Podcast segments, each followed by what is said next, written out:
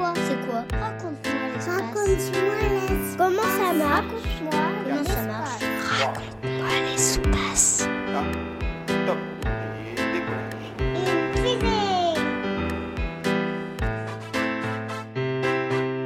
Je m'appelle Zélie, j'ai 7 ans. Je voudrais savoir comment Persévérance scanne les traces de vie sur Mars. Bonjour Zélie, donc pour répondre à ta question, le robot Persévérance qui roule actuellement sur Mars au moment où on parle, il va utiliser un instrument français qui est situé sur sa tête et qui s'appelle Supercam pour tout simplement présélectionner les roches les plus intéressantes qui pourraient contenir des traces de vie. Alors pourquoi en fait chercher des traces de vie? Euh, ben, Tout simplement, Mars a pu abriter une forme de vie, a pu développer une forme de vie. Elle avait toutes les conditions nécessaires. Si elle a eu le temps, c'est uniquement des formes de vie composées d'une seule cellule, donc unicellulaire. Supercam, c'est une super caméra.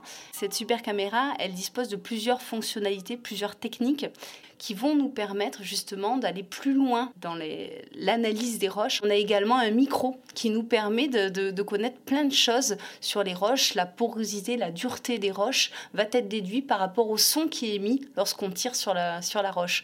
Cette super caméra, elle utilise en fait un laser pour tirer sur la roche avec la puissance d'une centrale nucléaire, mais ça sur un très court instant. Ce qui fait qu'il ne va pas exploser la roche, mais juste la faire chauffer à 8000 degrés et donc la faire passer d'un état solide en un état gazeux.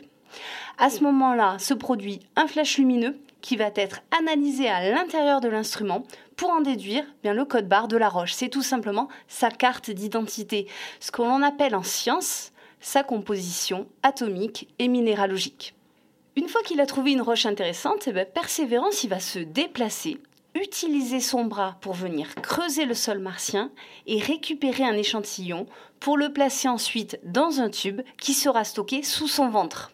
Il devra ensuite déposer tous ces tubes par paquet sur son chemin pour qu'ils soient ensuite récupérés dans quelques années par un autre robot qu'on peut appeler par exemple un rover postier qui les placera dans une fusée pour les faire revenir sur Terre et qu'ils puissent ainsi être étudiés par des chercheurs en laboratoire avec des instruments beaucoup plus précis que ceux qu'on envoie sur Mars.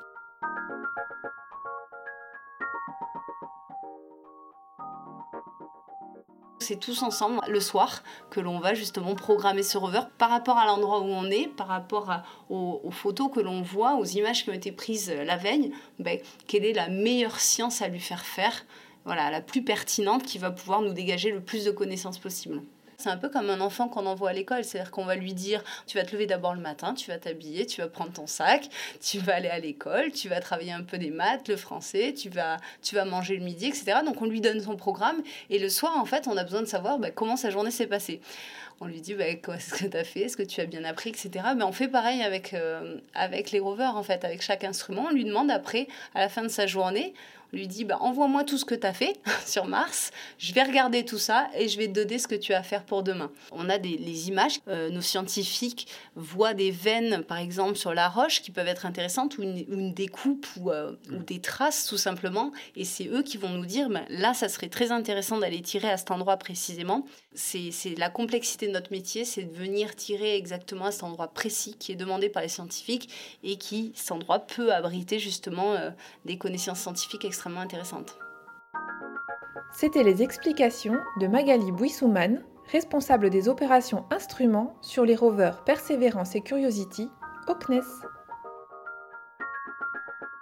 C'était Raconte-moi l'espace, le podcast du CNES qui répond aux questions scientifiques et spatiales des enfants petits et grands.